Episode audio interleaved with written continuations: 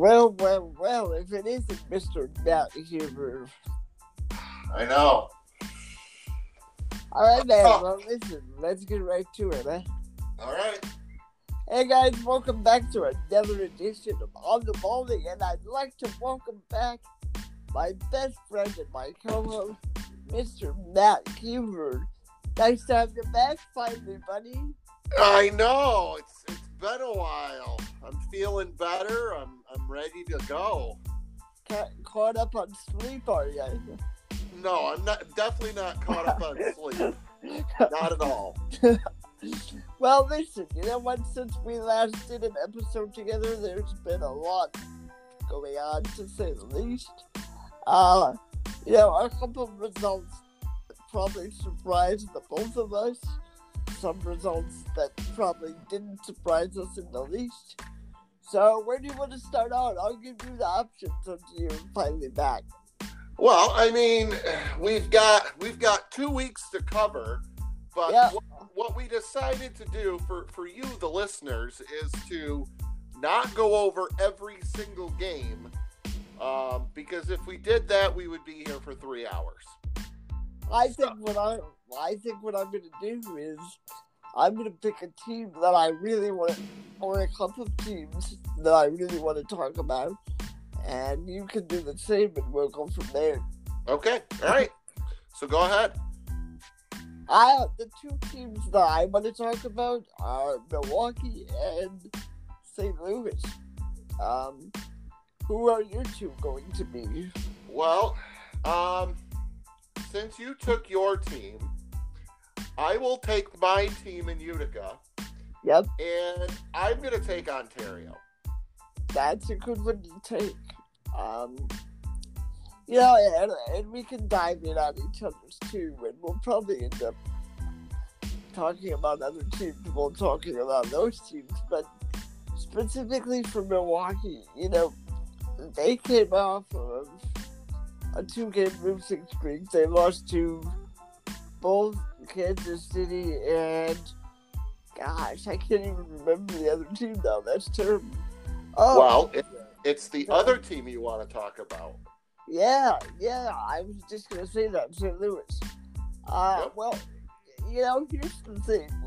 Starting out with the first game with Kansas City, this is the thing. You know, we jumped up to a really early seven to two lead. We looked good, and then all of a sudden it was like Kansas City flipped the switch, and they scored. I believe it was nine on. No, I'm sorry, eight unanswered goals because Milwaukee scored one at the end. Uh, you know, it's it's scary for me because you look at Milwaukee and really the first thing you think about, especially going into well, coming back from last year, is how good they were defensively. They didn't give up runs like you saw against uh, Kansas City.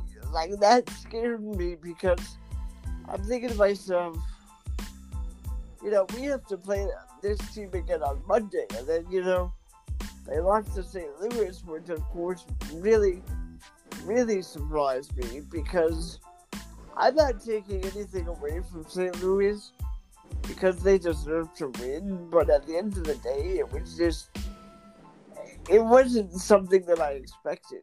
Uh, you know, so again, going back to that Kansas City game, I said that you know the defense is something that they struggled with, and you know you've seen it now in the last few games. You even saw it a little bit today against Kansas City again.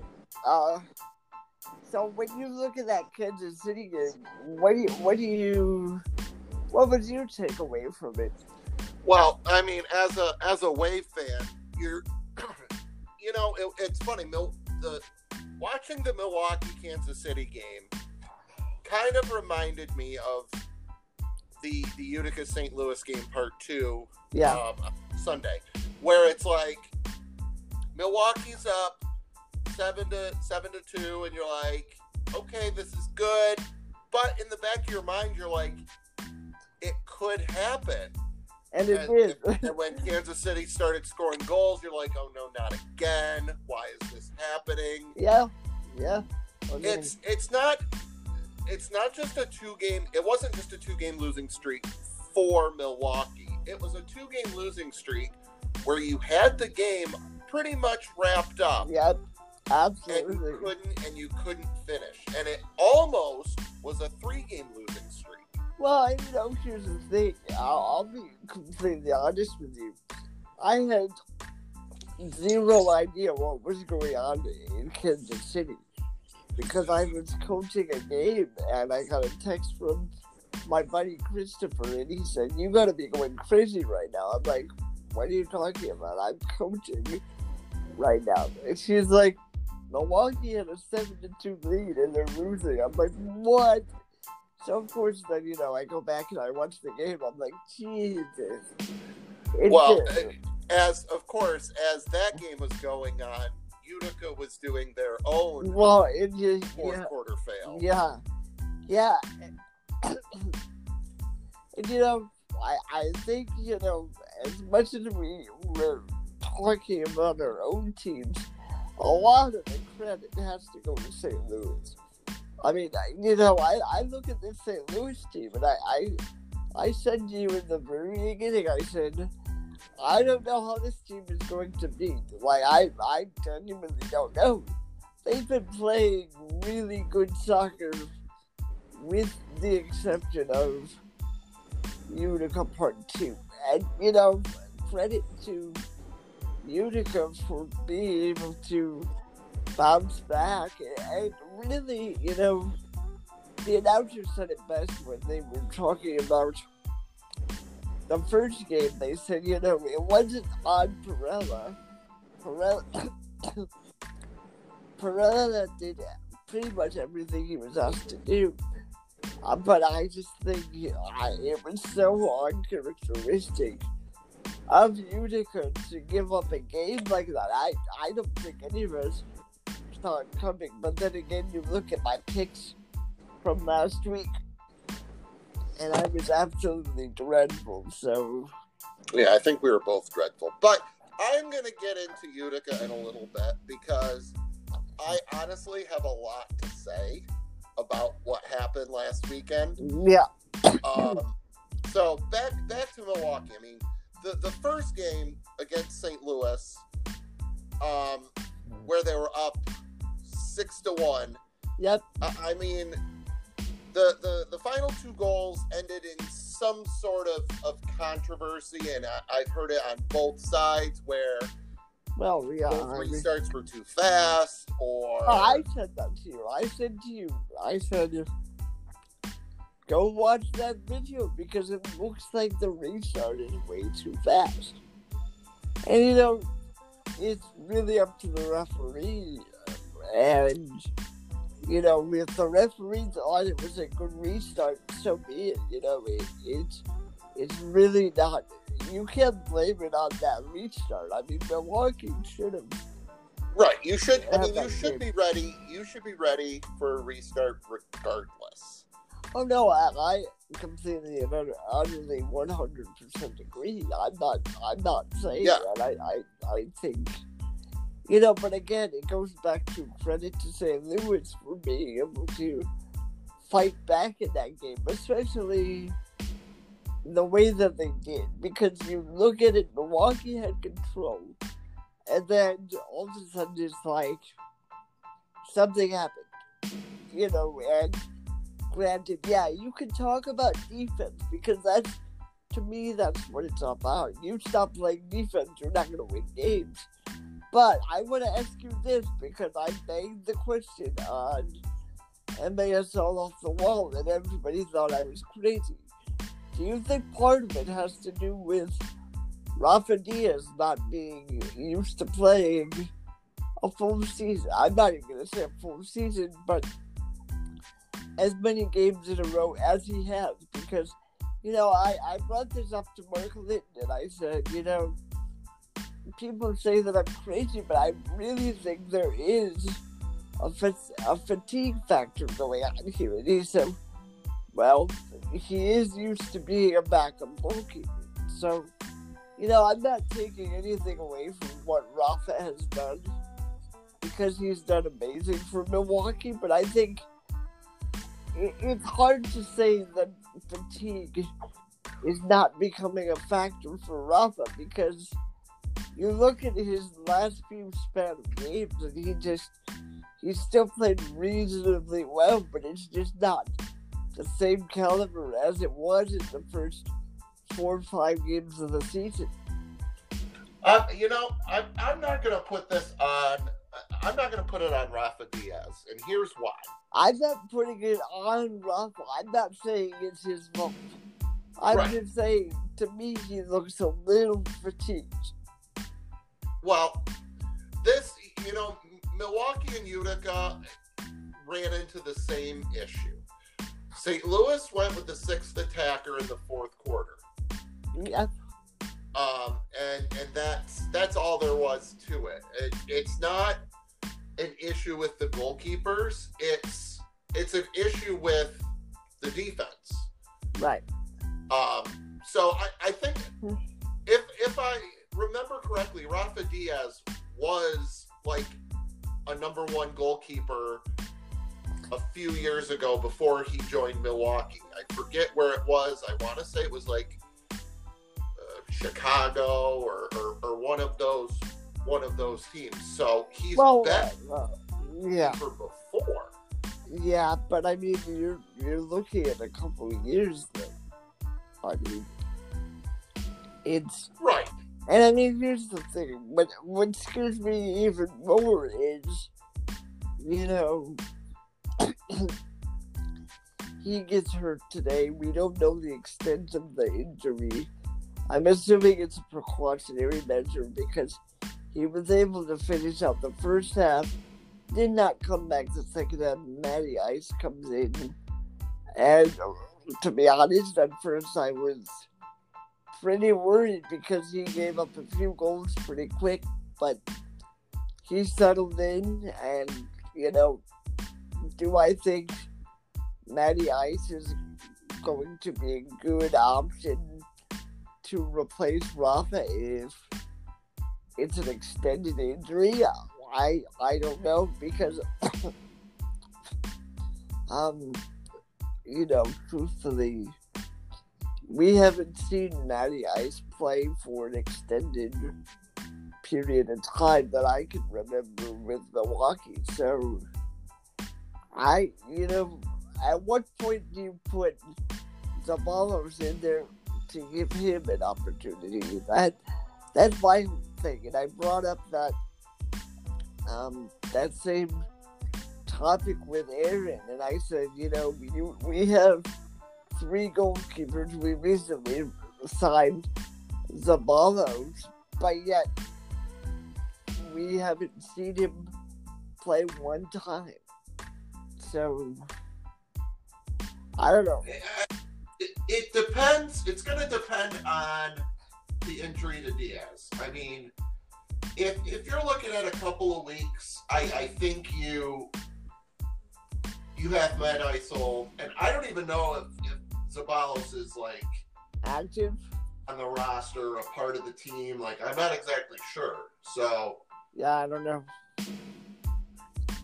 But um, I, I mean, I would stick with Isold until Rafa gets better because it looks like Florida's running away with the Eastern Conference, and the number one seed is the only seed that really matters at this point. well, but here's the thing: if you're Milwaukee and you know it, it's an extended injury, do you try to go out and get another goalkeeper? I mean, I it, it's tough because how many roster spots are you going to have for goalies? Well, that's just it. Because if you don't know if you saw the game today, but you know, Tom Wynn was saying, "Hey, you know, uh, Josh Lemos is not ruling out that he will not return this season. So you bring up an interesting point when you say, you know, how many roster spots are you going to put up for a goalkeeper? Because if Josh Lemos does come back, what do you do with that other keeper if you go out and make a move? Yep. And you know, here's the interesting thing about it is that you know, I think the more playing time you give Matty Ice, the uh, the more he's going to settle into that position because he he, he is a quality keeper, but it's just I I I don't know if I agree with you when you say that Florida's running away with the East because you know they still have to play Milwaukee, they still have to play Baltimore, which isn't going to be an easy task. I mean, you know, I think we've shown that we we have the capability of beating the Tropics.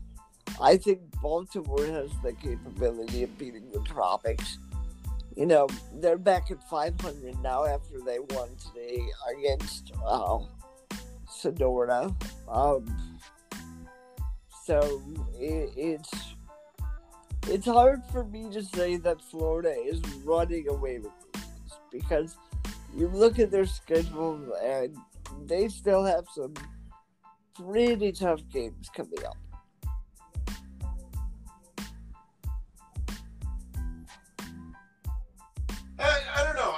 I, still think you, you've got Florida. They're, they're two games ahead of Milwaukee and Utica. And those two teams really haven't shown us. I mean, Utica showed us what they're capable of on Sunday, but they've also shown us that they can give away leads pretty easily, just like Milwaukee did.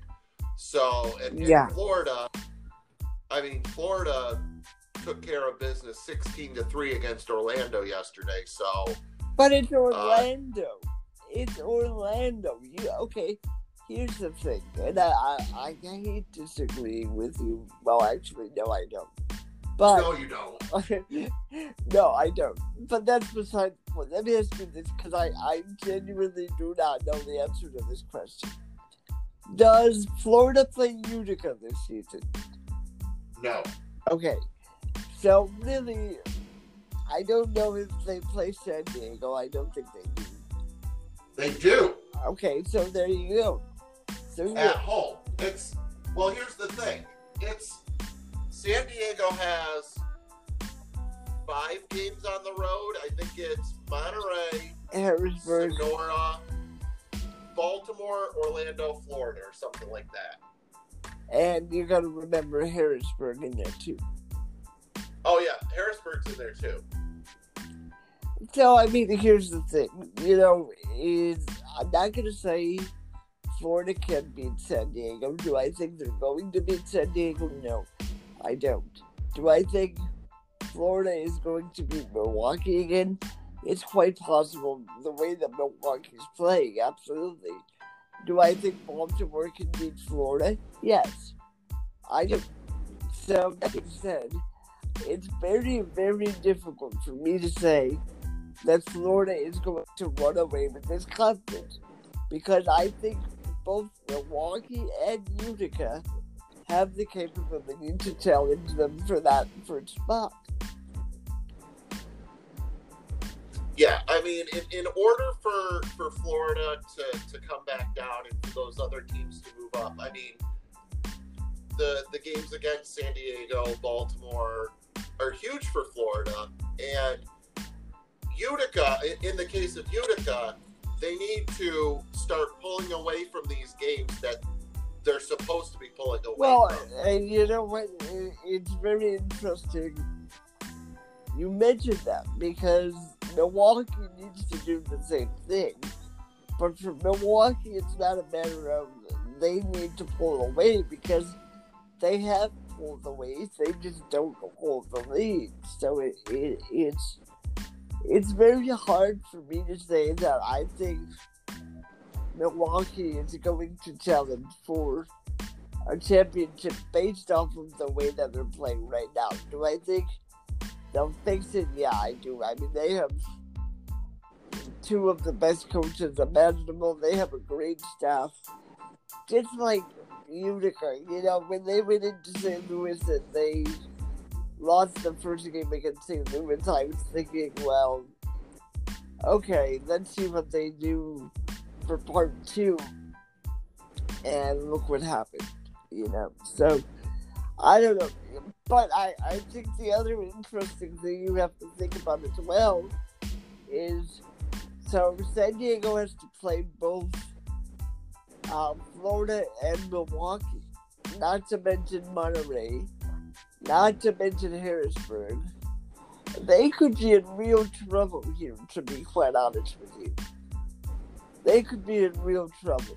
And the, honestly, I think in order to, to, to challenge for that first spot in the West, I think reasonably they have to win all five of those games on the road. That's not going to be easy to do. Oh no, that that's going to be uh, a tall task, and they're I mean they're up for the task, and I, I can't wait to see these games. And Wow. predicting them crazy. Oh, absolutely, absolutely. So I, I, best best of luck to them. Uh, But I- starting it starts Friday. But I think here's the thing too, and we talked about Milwaukee not being able to hold the lead. We talked about Utica not being able to hold the lead. Look what San Diego did against Mesquite last night. They they were up. Gosh, I believe they were up by four at one point. It was four to nothing. Yep. Yeah. And that ends up being a two goal game. So, I mean, I, I think Aaron said it best when we did our episode last week. And the MASL is so unpredictable this season that it's just. it's hard to say who's going to do what because I think right now the only team that I can say genuinely is going to run away with anything is Monterrey. Yeah, yeah. I, I mean, I, I completely agree with you. Um, crazy for me to say that after telling everyone they were going to win 14 to 15 games this season, and they're pretty much there now. So, They could they could run the table realistically. oh, they could. But I mean, we all know San Diego went 23 and one last season, and they still didn't win. So, Yeah, yeah, exactly.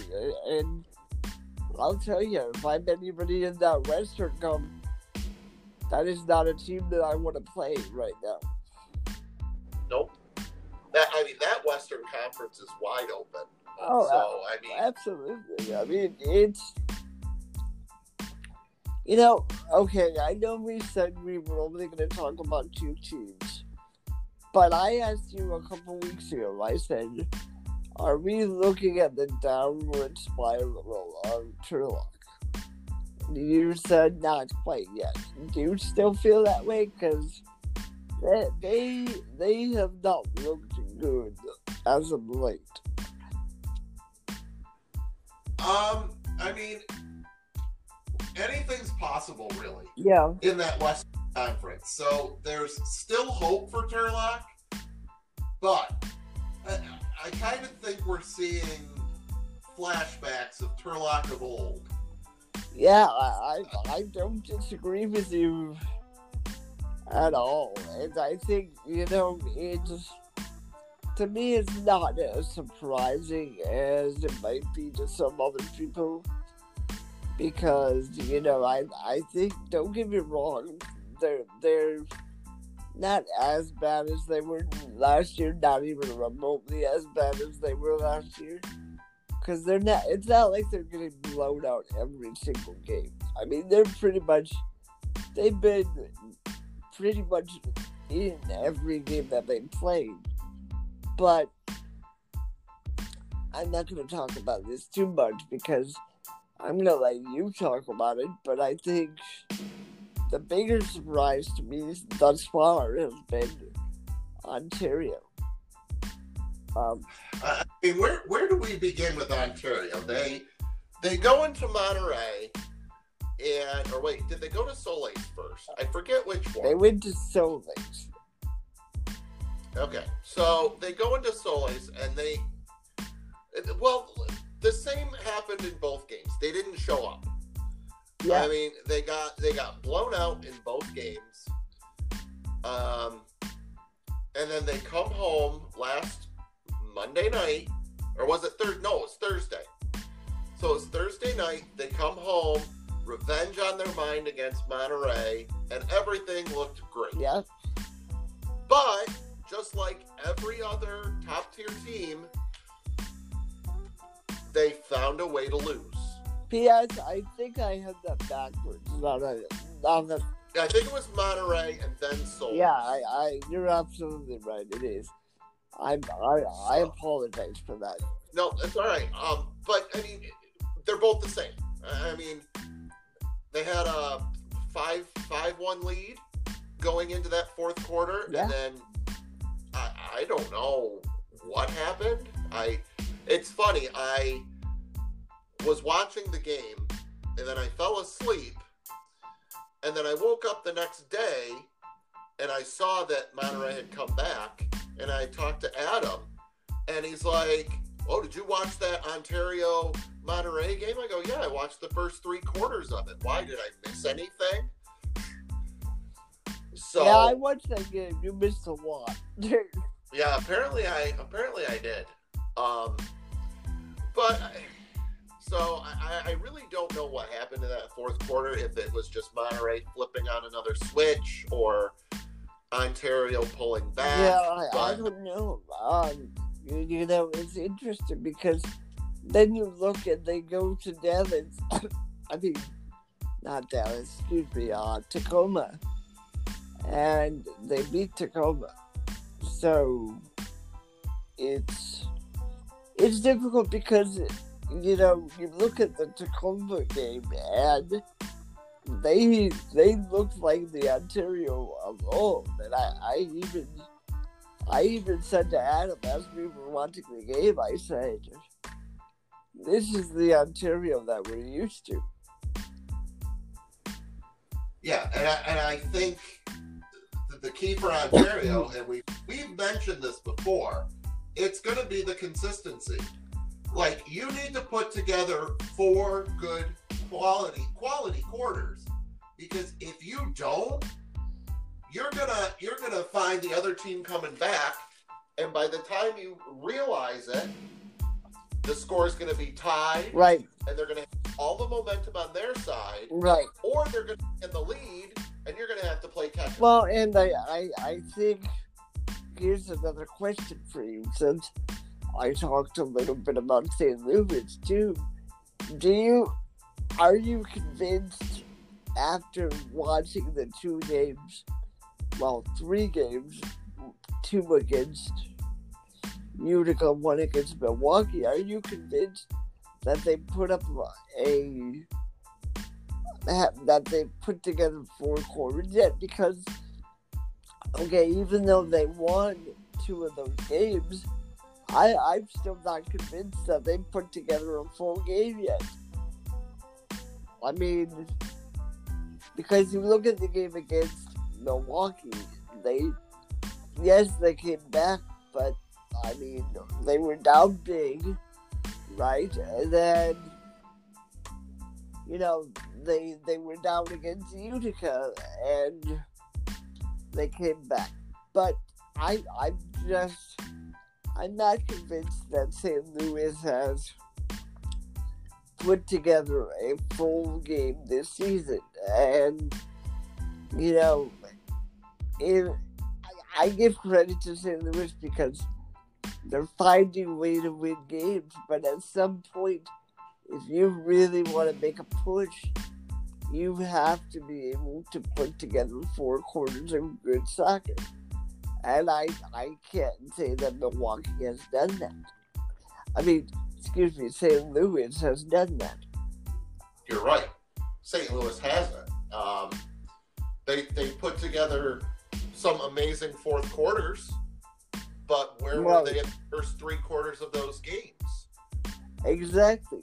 So it, it's difficult for me to say that St. Louis has the talent to make a push for one of those four spots because I don't see them overtaking Harrisburg if it comes down to if I had to choose between them, Baltimore, and Harrisburg, like you've said all along, it's going to go, go between Harrisburg and Baltimore without a doubt. But you know, going back to going back to Ontario, it's interesting because you know Aaron and I had this discussion too. As did I have a discussion with Christopher Funk, and we were discussing it, and I said is there something going on internally with the Ontario Fury? Because you would think with having Uzi time, with having free time, and with having Jermaine Jones, who hasn't played a, lot this season, that Ontario would be right there in the discussion for the top place in that Western Conference. And even, you know, even the play of Chris Toth has to be somewhat of a concern for Ontario because he's given up some really uncharacteristic goals this season. Yeah, and it's kind of interesting. They they took him out of that game in Solis. And Yeah. I've never seen that happen before. So, No. but it was good to see him bounce back in Tacoma. Oh yeah, he played really well. really well in Tacoma. I mean, it, it looks like the regular Chris Toth. Yeah. All right. And Well, I that's going to be a key to their success going forward. I Oh, think yeah. Chris Toth has to be that stalwart in goal that we know. Um, yeah. yeah, that's that's going to be the key.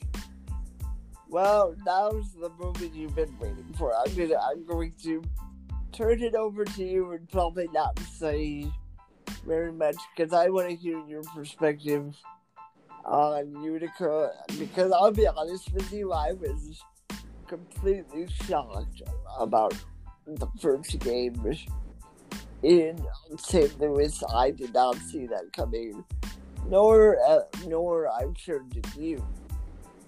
Well, okay, so let's flash back last year when Utica faced St. Louis in St. Louis. Yep. Utica was up eight to one going into the fourth quarter, and Everton at the time was the player coach, uh, and he came out and did sixth attacker that entire quarter. Yeah. Utica Utica barely won that game. So, what happened on Friday? It was the same exact thing. A lot of people didn't see that coming. The the announcers are like, oh, "We didn't deserve to win the game. How are we still in this game? What did that like?" It happened last year. It Yeah. happened this year, and I think right now the Achilles heel for Utica is special teams. Oh, absolutely. I, I couldn't agree with you more. and that's and that's including sixth attacker because that first game they give up five goals two of which were in the last three minutes four minutes of the game Yep. Yep. because they were they were down or they were up five four nate bordeaux scores so it's six for utica and then they just fell apart again so Yeah. um, I was listening to. Oh, I was on my way home last night, and I knew the the Keepers Corners podcast was going on, and I gave them my opinion of both games, and I'll say it again. The second game, you saw them do the same exact thing. They brought out the sixth attacker in the fourth quarter, and they played so much better. Well, If- you know, think yesterday could have been a lot worse because after Paulo goes down, I thought the floodgates were going to open. You know, I did, you know, I I did too, because I mean, the interesting thing was Lucas Almeida was still pushing up as if he were a sixth attacker instead of like staying back like a goalkeeper.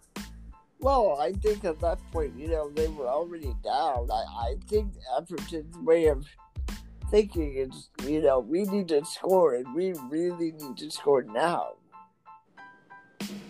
Right. I. I just I, I thought it was interesting, and let me ask you because I've I've seen this on MASL off the wall, and I, I kind of have an opinion as well on it. What do you think of St. Louis not having two goal goalkeepers on their active roster? I, you know, here's the thing. Uh, you know, after seeing what happened with Josh Lemos before the start of the season, after seeing what happened with Rafa Diaz today, and, you know, after seeing how many t- times Rafa has gone down already this season, um, you know, it, it surprises me because I think you're always taking a risk when you don't have two goalkeepers. Um, you know, I, I think Everton's way of thinking is, well, if he goes down, he goes down, and I'll, I'll deal with it when it happens. I'm not saying that's the right way of thinking because I don't think that it is. But you saw it for years with Keith Tozer when he was the coach of the Wave. You know, he never, ever dressed a second goalkeeper. And his philosophy was, you know, I'll have Todd or Troy or Joe or whoever, you know, play that goalkeeper position if I have to. Only problem is it doesn't look like Everton has guys practicing to be in that goalkeeper situation when called upon. Um, you know, it's hard to judge based off of yesterday because they were already down. So I think, like I said, the mindset was, hey, we got to get back in this game. Lucas, you pushed up so that we have basically six attackers instead of five field players and a goalkeeper. We have six attackers. And you, you know, you saw the wave doing it against St. Louis, and it was very effective. But yeah, I, I, just I don't agree with not having two goalkeepers because the MASL this year is a lot different than the MASL say three, four years ago, where you barely ever saw teams dressing two goalkeepers. Um, yeah, I, I, I personally don't agree with it. I just, I think it's taking a huge risk, but I think it's kind of one of those risk reward type of things. We don't it could bite us, but you know, that's just the chance that you take. Yeah, I mean, I I personally think you should. I mean, I, I think it should be required when you have two goalkeepers on your active roster. Yeah, I mean, we, we've seen it now twice where, um, I mean, Kansas City today had 12 guys suit up, and one was apparently like suited up to be a field player, and they only had one goalkeeper. And I, I just think, and the league changed the rules so you could have two on the active roster. yeah, And I mean, with with what happened in St. Louis uh, yesterday, they weren't down by that much. I think it was either four to one or five to one. It So was they were still in it. at the time it was five to one. Yeah. So they came back from a 5 1 deficit two days prior. So I, I just think if. But again, I, I think it proves my point because if if you watch Lucas Almeida, he doesn't look like he's comfortable in that goalkeeper position. So if you're not going to dress a keeper, you have to have somebody practice that position on a regular basis so that they get somewhat comfortable playing in that position. Because again one type of thing if if you're not going to dress two keepers assume that you're taking a risk if you're going to take the risk you have to have one of your field players be comfortable playing in that position I I Um, mean, that's. That's that's another option, but you're you're putting a field player in harm's way because, I mean, they're relentless when they see that sixth attacker, so they're Oh, not going to. And if you watch that, if you watch that second game, even the commentator said, "Now that Paulo's out, if I'm Utica, I shoot on sight." You know, it's it's why wouldn't you shoot on sight? Like, and I was like I said to you before, I was incredibly surprised that they only gave up one goal with Lucas Almeida in the net. Yep. But I, I think, yeah, we had talked about this where St. Louis hasn't played like four full quarters. No, And, and we saw that, and we saw that again Friday, where they they played one full quarter and they ended up winning because, uh, well, Utica handed them the, the win. I think. I have to. I have to ask you this because as soon as it happened, I thought of you. Um, how how far did your heart go in your throat when you say saw Mbasi go down in that game yesterday? Um, I I was kind of worried a little bit, um, but I saw him walking off on his own power, and I, I thought it was I thought it was okay. Um, yeah, o- Obasi's one of those game changers, and, and the team the team would be interesting with without him. I, I think they would do great, but he just adds a, another dimension to that team. Oh yeah. And you know, I it's funny you say that because I I kind of thought the um the same thing when Rafa went down today. I I thought, well, he, he finished the first half, so my first thought was, okay, he's okay. And then he didn't come out the second half. I'm like, oh well, maybe he's not okay. And so so I don't know. It's it's gonna be interesting to see what happens with that situation. Now, Yeah, and- And the interesting thing is the two teams play again next weekend here in Utica. So yeah, they play each other. uh, part three of St. Louis and, and Utica.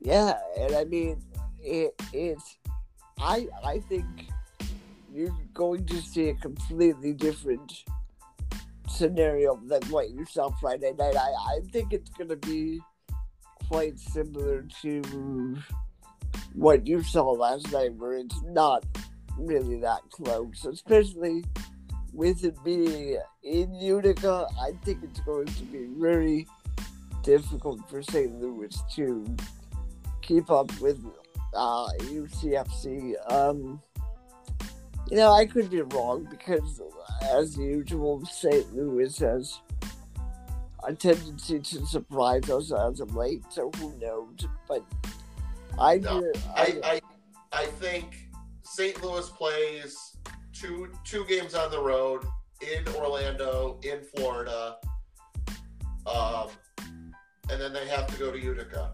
While Utica has a week to rest, to to, to heal up a little bit, and then come into that game. Yeah. Now let me ask you this, since we're on the well, I actually have two questions regarding goalkeeper situations. So, if if if it was Coughlin in goal Friday night, is it a different outcome? No, You still think No. that you still think No. they would have lost? no, I do not. I do not put any of the blame on Matt Perella. Those No. two, goal- Matt Perella and Paulo Nascimento played one heck of a game. No, I Uh, com- I completely agree. I completely agree. I don't think it would have changed the outcome either. No. I was just curious because you know the stigma with backup goalkeepers is, well, they're not as good as your primary goalkeeper. Well, Matt Perella could be a starter anywhere, and you know, so I, I don't agree with that at all. But my my other interesting point when it comes to goalkeepers is this. What do you think the strategy of Phil Salvagio is when it comes to planning to take out his keeper at the end of a half? Because uh, we've seen it now a couple times, and both of those times it kind of bit him in the rear end. It, it makes honestly, I, I'm just gonna say it. It makes absolutely no sense to me. No, I, I completely agree. I, I don't understand it, and quite frankly, I don't think I don't think Frank Elston understands it. To be quite honest, but I think you know it, it's. I just want to know what the thought process that you think Phil Salvagio has because I've tried to figure out figure it out the last two times and I haven't been able to. Yeah, I'm I'm completely clueless. I, I think Arriaga played one heck of a game. I mean, he kept them scoreless. He was pitching a shutout. Why why take someone out when they're doing that? Is it a matter of you just want to get both of your keepers some sort of playing time? Because I get that, but if that's what you want to do, play uh, Ar- Arriaga one game and play part of the next game. There's no reason to play one half and one half. I, I honestly I have I have never seen that before. Yeah, that and it's happened. The thing is, it's happened twice. Yep, So like, it, it doesn't it doesn't make any sense to me. and like I told you, both of those times, it's almost cost San Diego dearly. You know, Arriaga started in goal yesterday. Boris Pardo comes in and gives up three goals and almost costs. I'm not gonna say he cost them the game at all, but I mean, I think the decision making of Phil Salvagio is, well, for lack of a better word, curious. You know, um, I I don't know, man. It's just it's very strange to me. It's it's it's weird. I I'm completely baffled by it. I wish I had like some sort of reasoning for it, but I I can't think of anything. Well, Um, uh, I mean, the, the thing is, if you're if you're Diego Arriaga, okay, you had a great rookie year or a great year in the MASL. You could probably be a, a big time goalkeeper in, I would say, most of the teams in the MASL. Yeah, I think Arriaga is better than probably half of the goalkeepers in the MASL right now. I mean, you mean to tell me a team like Turlock would not take Arriaga? Come on. Yeah, yeah. Um, so he could be starting for Turlock. He could be starting for Dallas, Dallas. Mesquite. Mes- Uh, I like Cort. I like Cortez. Um, I still think he could be a really good goalkeeper there. You know, you, you look at probably. I mean, possibly Kansas City. I. I mean, there's there's there are teams that could use a big time keeper like Arriaga. Milwaukee at this point. Jesus. Yeah, Milwaukee at this point. So why why go to a team where you're going to be a, a backup, and then when you're in the game, you get taken out halfway through? Your coach, your coach takes you out of the game. Yeah, I, I, I don't understand that at all. But that's yeah, like that's like taking a pitcher out when he's throwing a no hitter. yeah, I know. I completely agree with you. And, and if I'm oh, Arriaga, I'm thinking to myself, why did I even come here if I'm just going to be taken out of the game? Because here's the thing, this is the part that I do not understand to save my life. And I don't think anybody's thought of this. Maybe you have, because you you and I tend to think on the same wavelengths.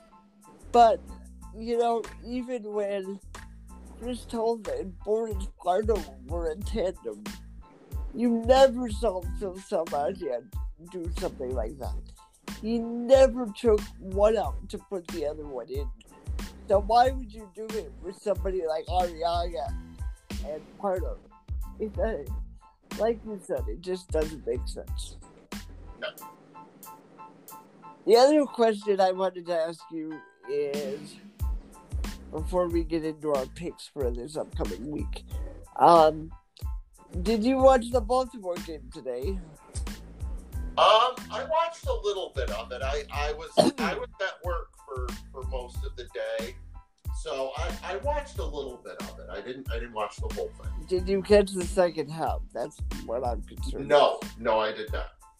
Okay, because there there's a bit of controversy if you go back and watch the game re- regarding a red card and if there should have been a red card, if if there should not have been a red card, and um, even today in the Milwaukee game, you know, um, Adam said today that he thought yellow cards on a bench were completely pointless. And to an extent, I completely agree with that because I think, you know, you, you don't charge.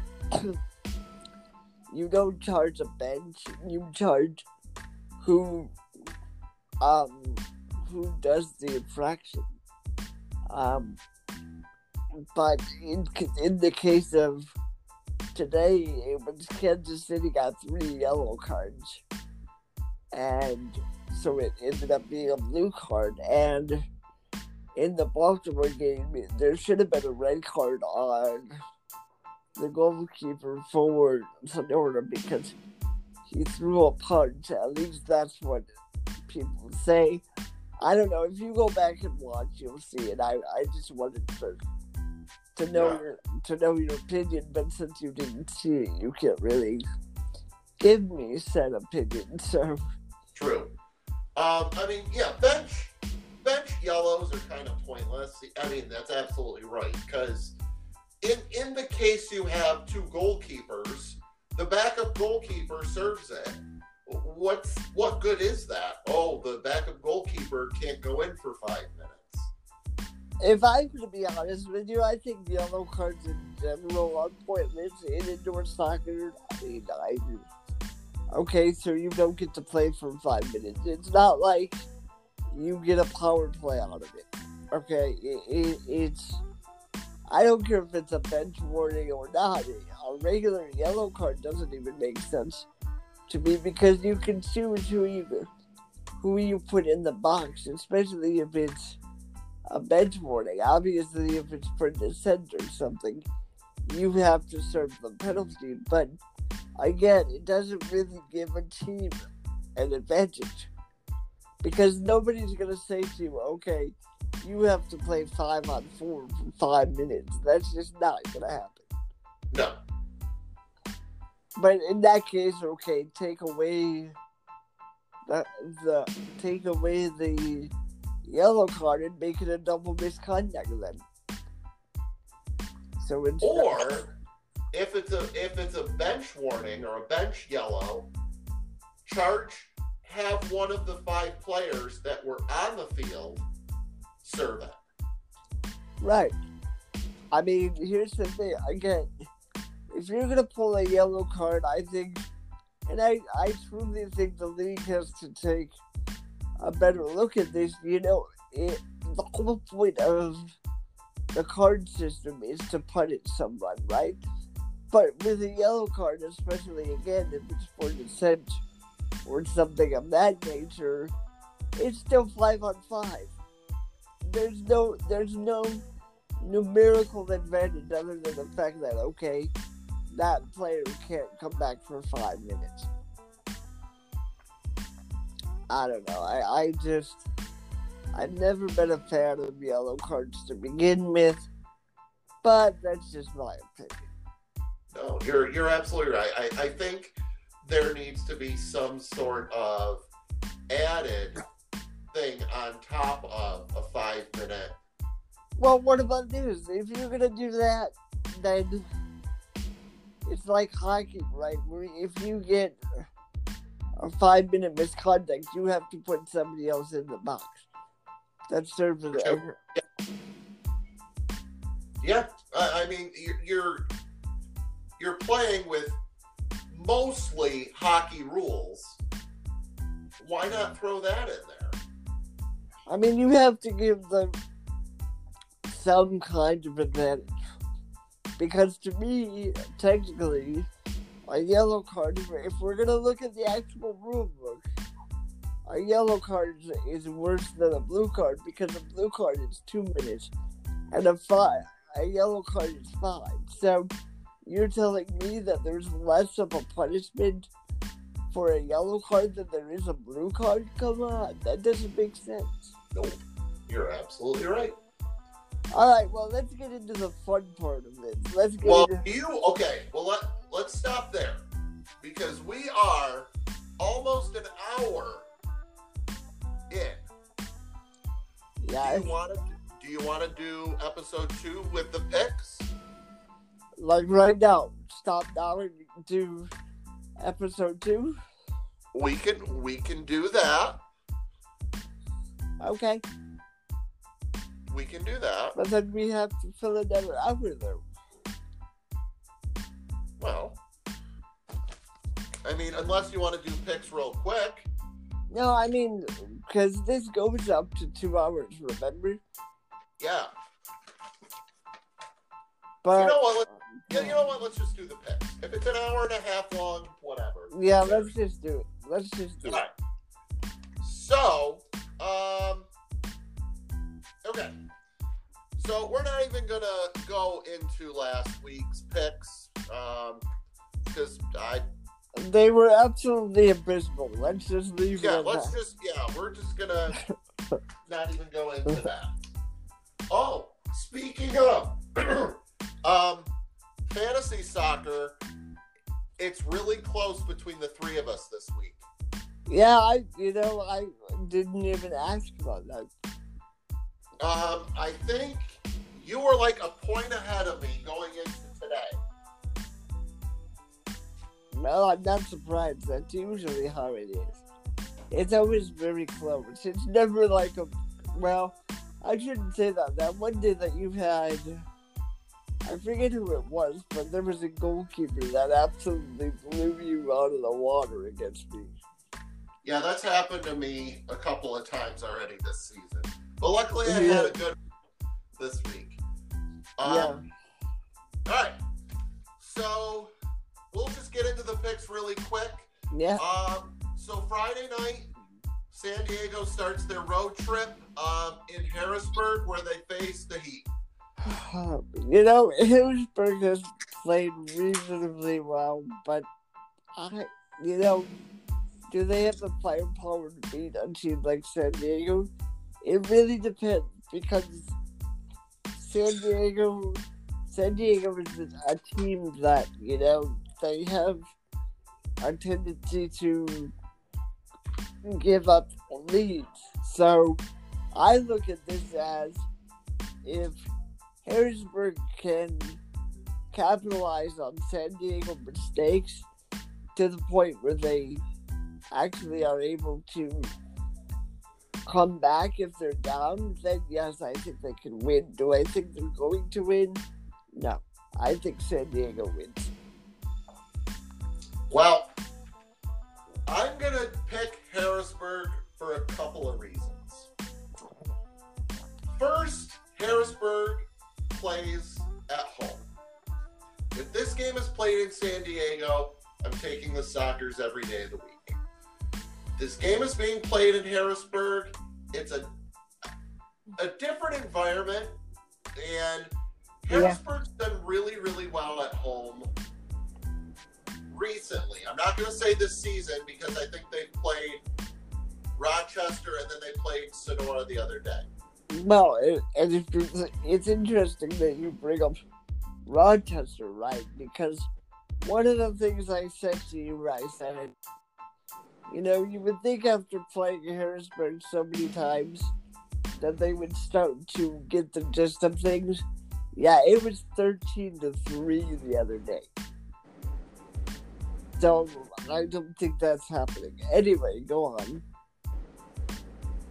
Yeah, I, I just and, and second of all, I just I kind of I really want Harrisburg to win these out of conference games because no, yeah, I mean that that means they're still going to be in that fourth playoff spot. Mm. That means Baltimore's not going to be in the playoffs. So I, I just I want Harrisburg to keep winning. Well, and it's kind of I I completely agree with you because at the end of the day, it's better for Milwaukee as well. Uh, right. But here's the interesting thing, and I hate to take risks. I know I've been doing that a lot this episode. I'm sorry, but I have to go back to Rochester for just one second. You know, we're at that point of the season where, you know, we said, okay, they're going to win one or two games. I'm thinking it's looking less and less likely as the season goes on. I hate to be that guy, but it, it's just. Uh, I don't see any improvement, and if I do see improvement, it's for one or two games, and then it goes back to, hey, we're giving up 13 goals again. Well, you know, I'm looking. I'm looking at the schedule. I printed out the schedule for the next few weeks, and I do see a winnable game for Rochester. I'm not going to say what game it is, but I see a winnable game for Rochester this season. Yeah. Um, here's an interesting question, and again, I'm asking you because I don't know, but since we're on the topic, when is the last time that we saw an MASL team or an MPSL team or an MISL team? When's the last time we saw a team in general go winless in a season? I don't know because the Pennsylvania Roar won a game. Yeah, they won one in their season. Yeah. I believe that was the only game they won too. Yeah, yeah. I honestly could not tell you. I I'm not picking on Rochester. Believe me, I'm not. I want them to do well. I'm I'm genuinely curious. When the last time we saw an indoor soccer team go winless in a season because I know in my 20 plus years of watching the game, I've never seen it. Well, it's not going to happen this year. I wouldn't. I wouldn't be so sure. But we'll we'll get to that. I will call or I will predict that game when we get to it. All right, deal. Okay, so we both picked different teams for the first game. Um, surprise, surprise there. Yeah, I think the next few games we're going to agree on. Um, Orlando versus St. Louis in Orlando. St. Louis. Yep. I, I mean, I, I think the ambush will put together their most well-rounded game this season in Orlando. Yeah. Uh, they're gonna have to because they play Florida the next night. I Oh, you know what? I just thought of something. I just thought of something. Does Rochester play Orlando? Um, I don't know.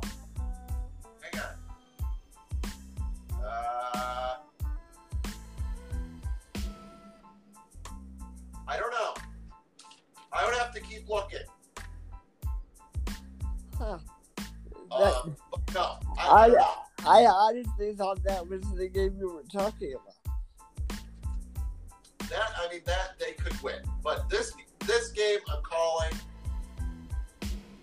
a win for Rochester. Anyways, so we both picked St. Louis.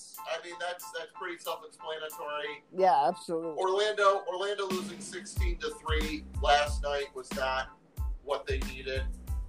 I mean, but then again, it wasn't exactly surprising either. What was that? I said, but then again, it wasn't exactly surprising either. Oh no! I mean, Florida scored seven goals in the fourth quarter. Uh, I mean, it, it kind of reminded me of when Florida played Rochester, where they're they're a team that has not given up a lead.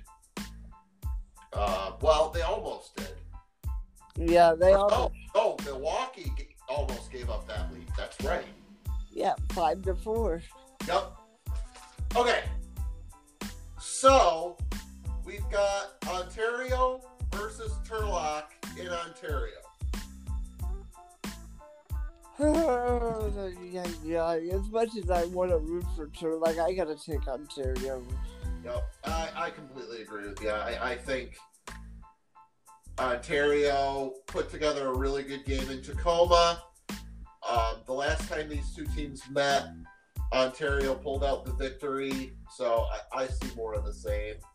And we we kind of talked about this before. I I think we're seeing the the Turlock of old, which if you're a Turlock fan doesn't really make you happy. But you know, again, this is an Ontario team where we've said this about a lot of teams this year. You genuinely do not know what team you're going to get. So if it's the Ontario team that forgets how to play when it comes to the fourth quarter, hey, Turlock's got a chance. Yeah, I think I think this game is more important for Turlock than it is Ontario. Oh yeah, Because I mean that third and fourth playoff spot is wide open. Um, right. and And I, I think if Ontario wins, you're you're gonna see start seeing a little bit of separation. But if, if Turlock wins, that If- that it, it'll help out. It'll help out going forward. So I- I, I just ah. I think it's more important for Turlock to win it, but they won't. well, I, I I kind of agree, but I kind of disagree because I truly think if Ontario loses this game, you might be looking at the end of the season for Ontario. Genuinely. Because they've already they already went through a stretch where they lost six in a row. If they lose this one, you're looking at six of the last seven. So I don't know. I mean, I, I can see both sides of it. When it comes down to it, both of these teams need to win this game, and that's the bottom. Oh yeah, yeah. But I mean, if you're if you're talking, if both teams need this game desperately, I mean, you're gonna take take the home team.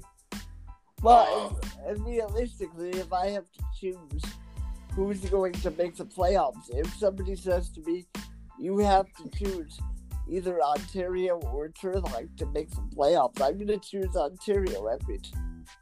Yeah, I'm absolutely. sorry, but I am. That's just common sense in a way, I think. Yeah, Um, you're right. All right. So the next game, this this has the makings to be an upset as well, but it won't. Tacoma at home against Monterrey. Oh, Well, you know, here's the thing. You know, we've seen Tacoma at home. We've seen where they play really well at home, they pull out a win.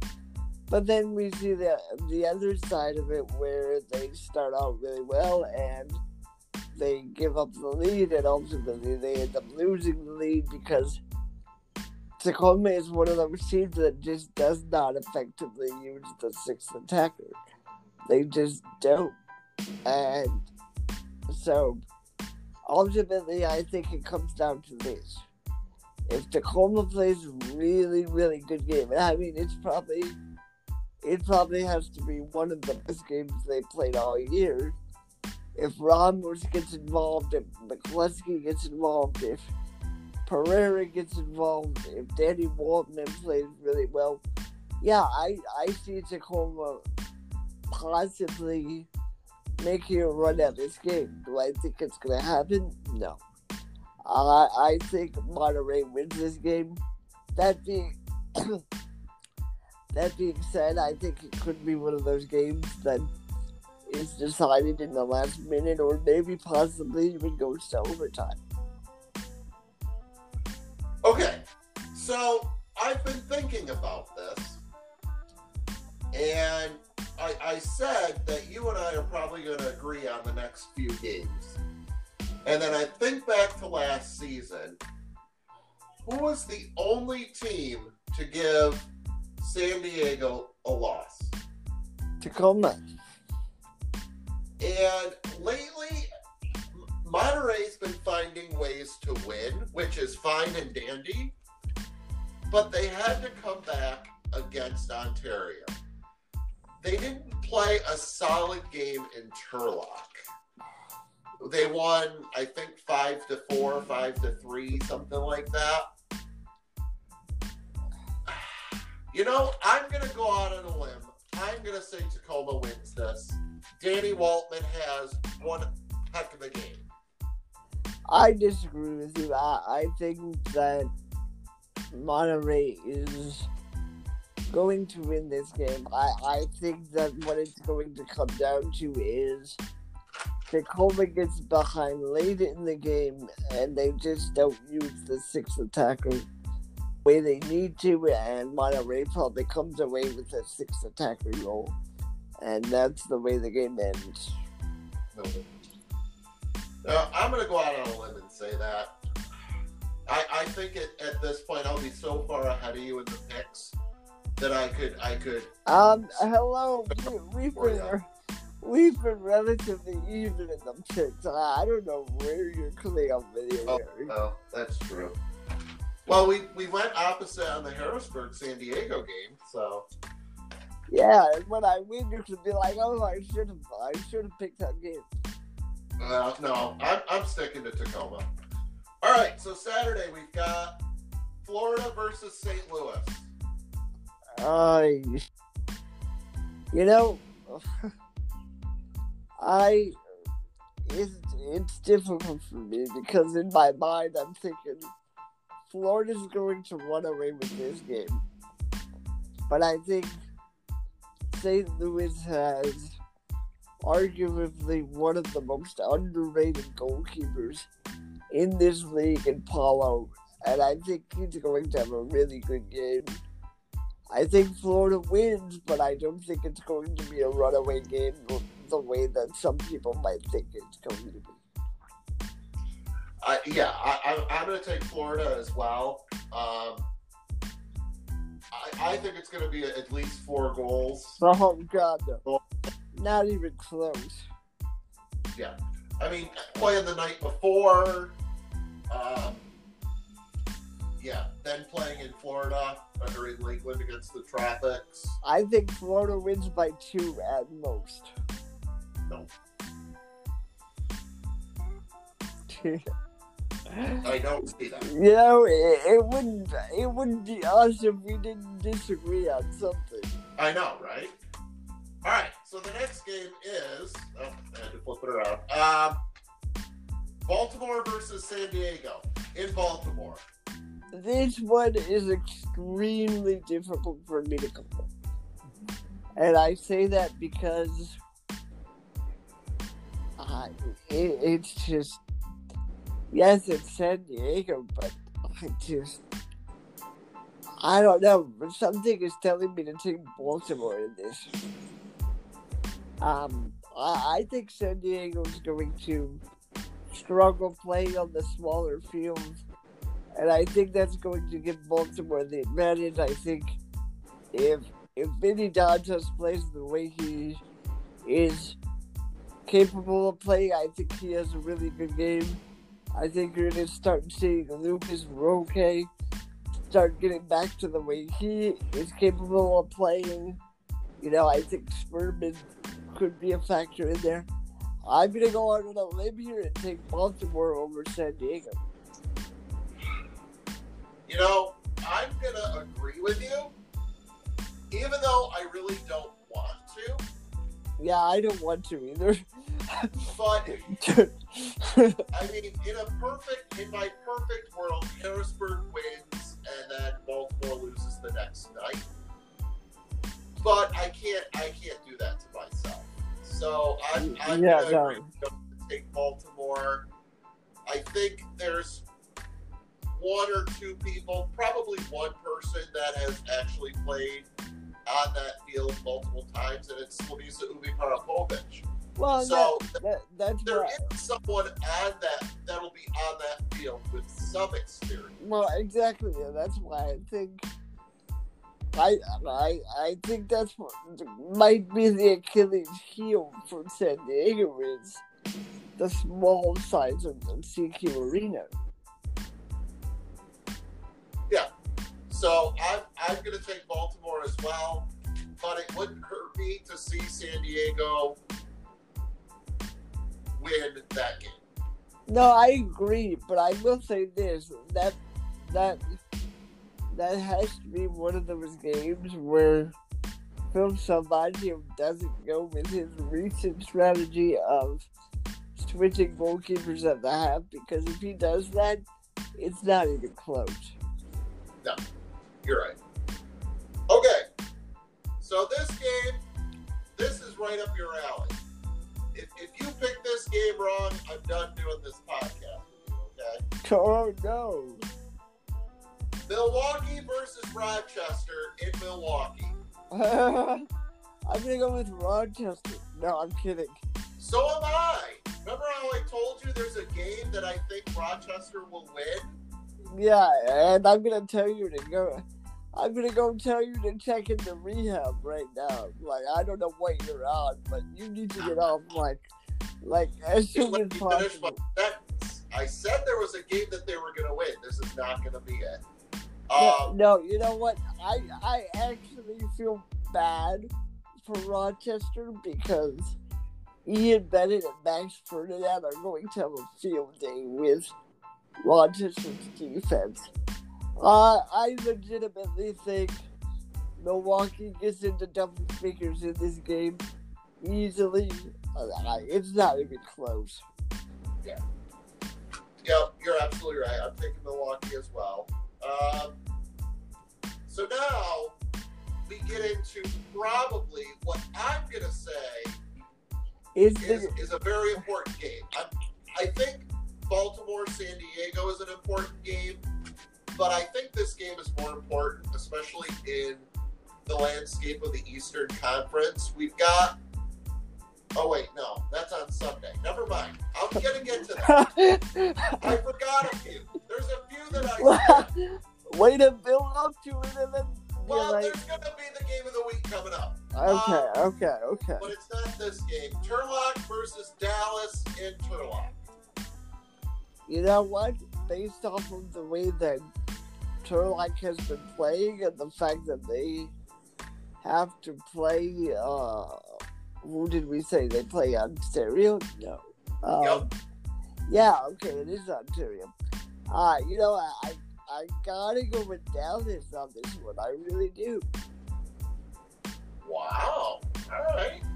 I'm gonna go opposite. Um, I'm gonna take Turlock. Um, they're they're at home.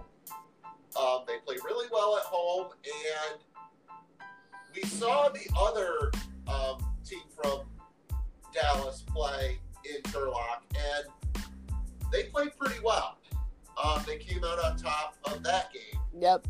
So I, I, I see Turlock on that small field at home. Uh, I'm going to take Turlock in this one. But you know, Dallas has a tendency to pull out games where you're like, okay, didn't expect that one, and I, I think this could be one of those games where you're just like, wow, okay, you went into a small field and won.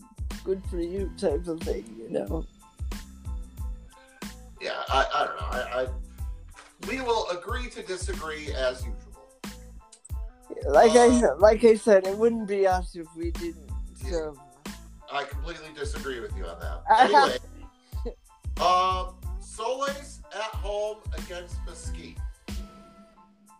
Oh man. Um you know, I I gotta be honest, I've become a very big fan of Mesquite as of late and it's hard because, you know, you look at Solis, they haven't played well. Well, I mean, they played well in one of their last two games. They did not play very well today. Um, oh, this is hard, but I'm gonna go with Mesquite. Okay, once again, we're going to disagree. Uh, so- Solis is playing at home. I- I'm going to use that as an excuse. Um, Yeah, they're, they're, they're playing at home. They're really good at home. I mean, they tore apart Ontario. They've torn apart Dallas. Um, yeah, but I, don't think you can underestimate Mesquite either. I mean, they. Oh no, I'm not under. I'm not underestimating Mesquite at all. I'm just saying. I think Solis is going to come out, especially after this weekend's games against yeah, Harris, Baltimore, and they're going to be coming back home. They need this win.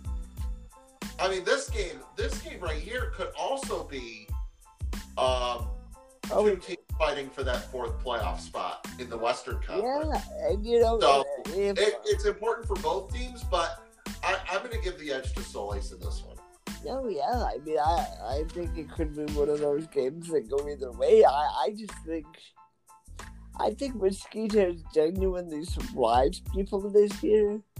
I I don't think people thought that they would do as well as they are doing, except for you. You had you had said in our season preview that you thought they were going to do pretty well. I was I wasn't so sure of them going into the season, but they've they've definitely made me a believer out of them. That's for sure. And Yep. Okay, so we've got two games left. Actually, three. We have two on Sunday and one on Monday. Um, yep, Rochester on the road against Kansas City. um, you know, I hate to be a Rochester hater here, but you got the likes of Leo Gibson. You know, you got guys like Stokins. You got guys who can score. You, I I got it to Kansas City. Yep, I completely agree with you. Kansas City pulls out another another victory. Um, yeah, they they played one heck of a game today against Milwaukee, and they were pretty close to winning. Um, so yeah, I mean they're playing at home against Rochester, who plays the night before, or a couple nights before. Yeah. Um, so Yep. now five minutes ago, I mentioned this game is probably my game of the week and will be very important for the Eastern Conference. And it's going to be Baltimore versus Harrisburg in Harrisburg. Oh man. Oh boy. You know, here's the thing. I, I love Harrisburg. I, I do. I think they played really, really well this year. And, you know, they've proven that they can win games when they need to. That being said, and like you said, they play really well at home. But I, I think you're going to start to see Baltimore become the, Baltimore of old, especially with the addition of Victor France and Lucas Roque. if they start to play to their level and once Richard Sherman gets comfortable with that system because he's only in his third game, I believe, with the team. And you got guys like Vinny Dantas, um, Olivia, uh, uh, William Vanzela. You know, I, I, I just think that Baltimore's going to be too much for Harrisburg, even though it is on the road. I think they get the road victory. Okay. I had a feeling were going to go with Baltimore. And you and I have been disagreeing a lot this episode. Yeah. So why don't, why don't we disagree one more time? All right, Neil, why not? I'm going to take Harrisburg. I mean, I've I've seen both of these teams in action up close and personal. And Harrisburg is something special right now. Um, the the resurgence of Gerger Gibson, um, Elton De Oliveira coming over from Baltimore. Um, so he has an inside track on, on what they're doing over there. Um, I mean, Pat Healy's the coach, so he knows what Danny Kelly's up to. Yeah, no, I agree. You know, um, and I will, I will be honest with you. If if Baltimore is losing in the fourth quarter and they play like they did in today's fourth quarter, they don't win that game at all. I I can pretty much guarantee it. They they look really really off in the fourth quarter today, and then they had a, a big enough lead where it really didn't matter. But still, I mean, I just I don't think. Yeah, I, I it's if they play well throughout the course of the game and they have a lead going into the fourth quarter, I think Baltimore wins. But if they have to play from behind and they play chaotic the way they did today, I think I think you might be right. I think Harrisburg will pull out the victory if it comes down to that.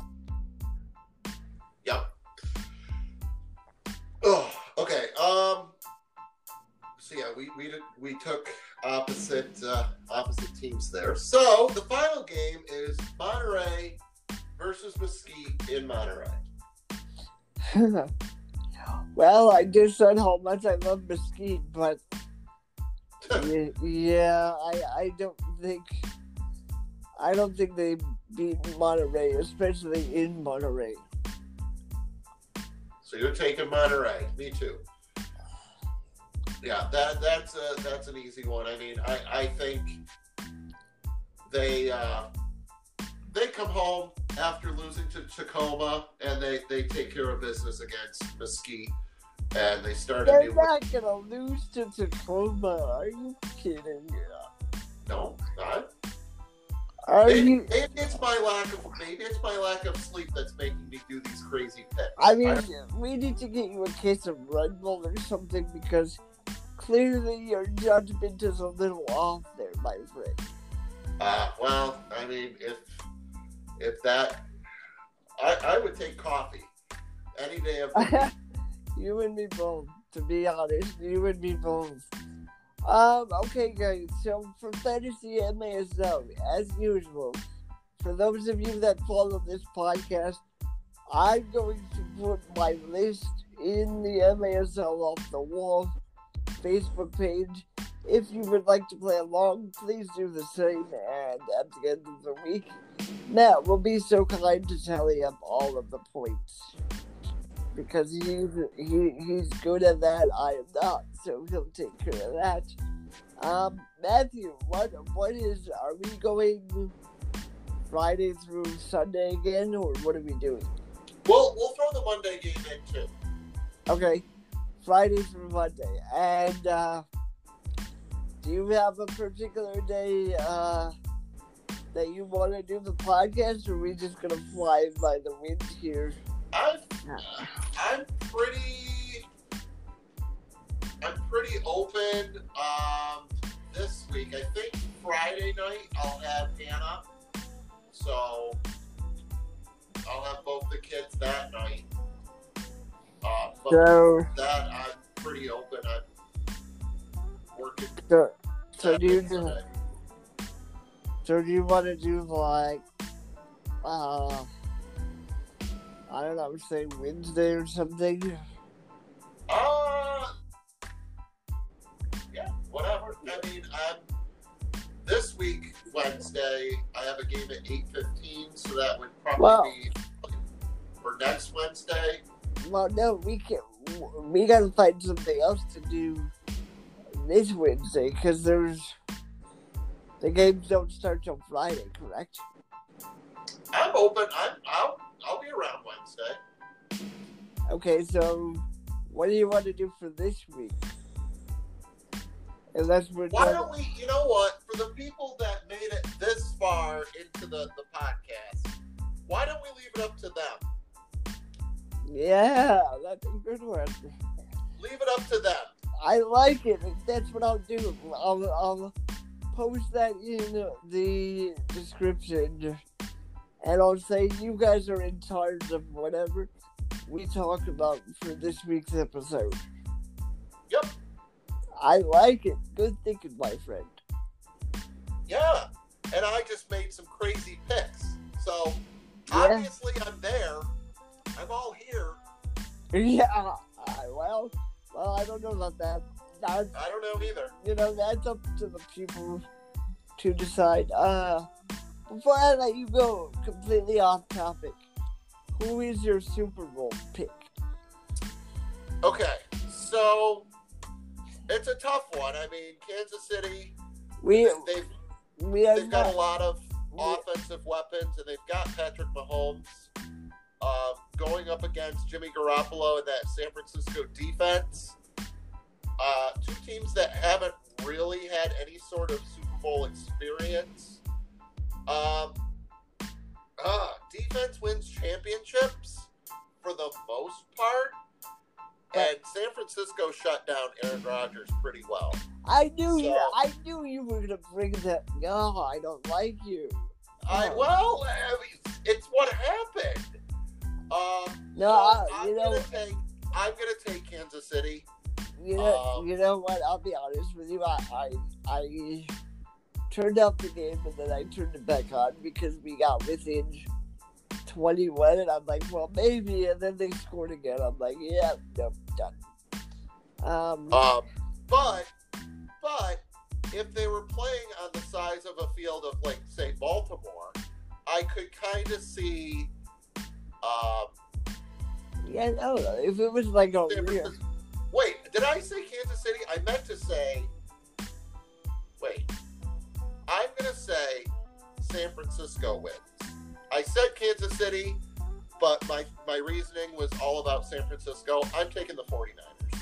yeah, once again, we're going to disagree. Agree to disagree, of Yeah. course. No, yeah, but I'll, I'll tell you why. It's because I truly think that Patrick Mahomes is probably the best quarterback in the NFL. And uh, I think he is better than Lamar Jackson. I think he he would he would already become the youngest quarterback to ever win a Super Bowl. The guy is just unbelievable. But the key is, is he going to be able to get out of the pocket and make plays? If San Francisco limits that, San Francisco wins. If he's able to escape the pressure and create plays out of the pocket, Kansas City wins. Yeah, it's going to be a good game. Oh, we'll see what happens. Yeah, no, I agree. All right, buddy. Well, as usual, I will post my MASL picks.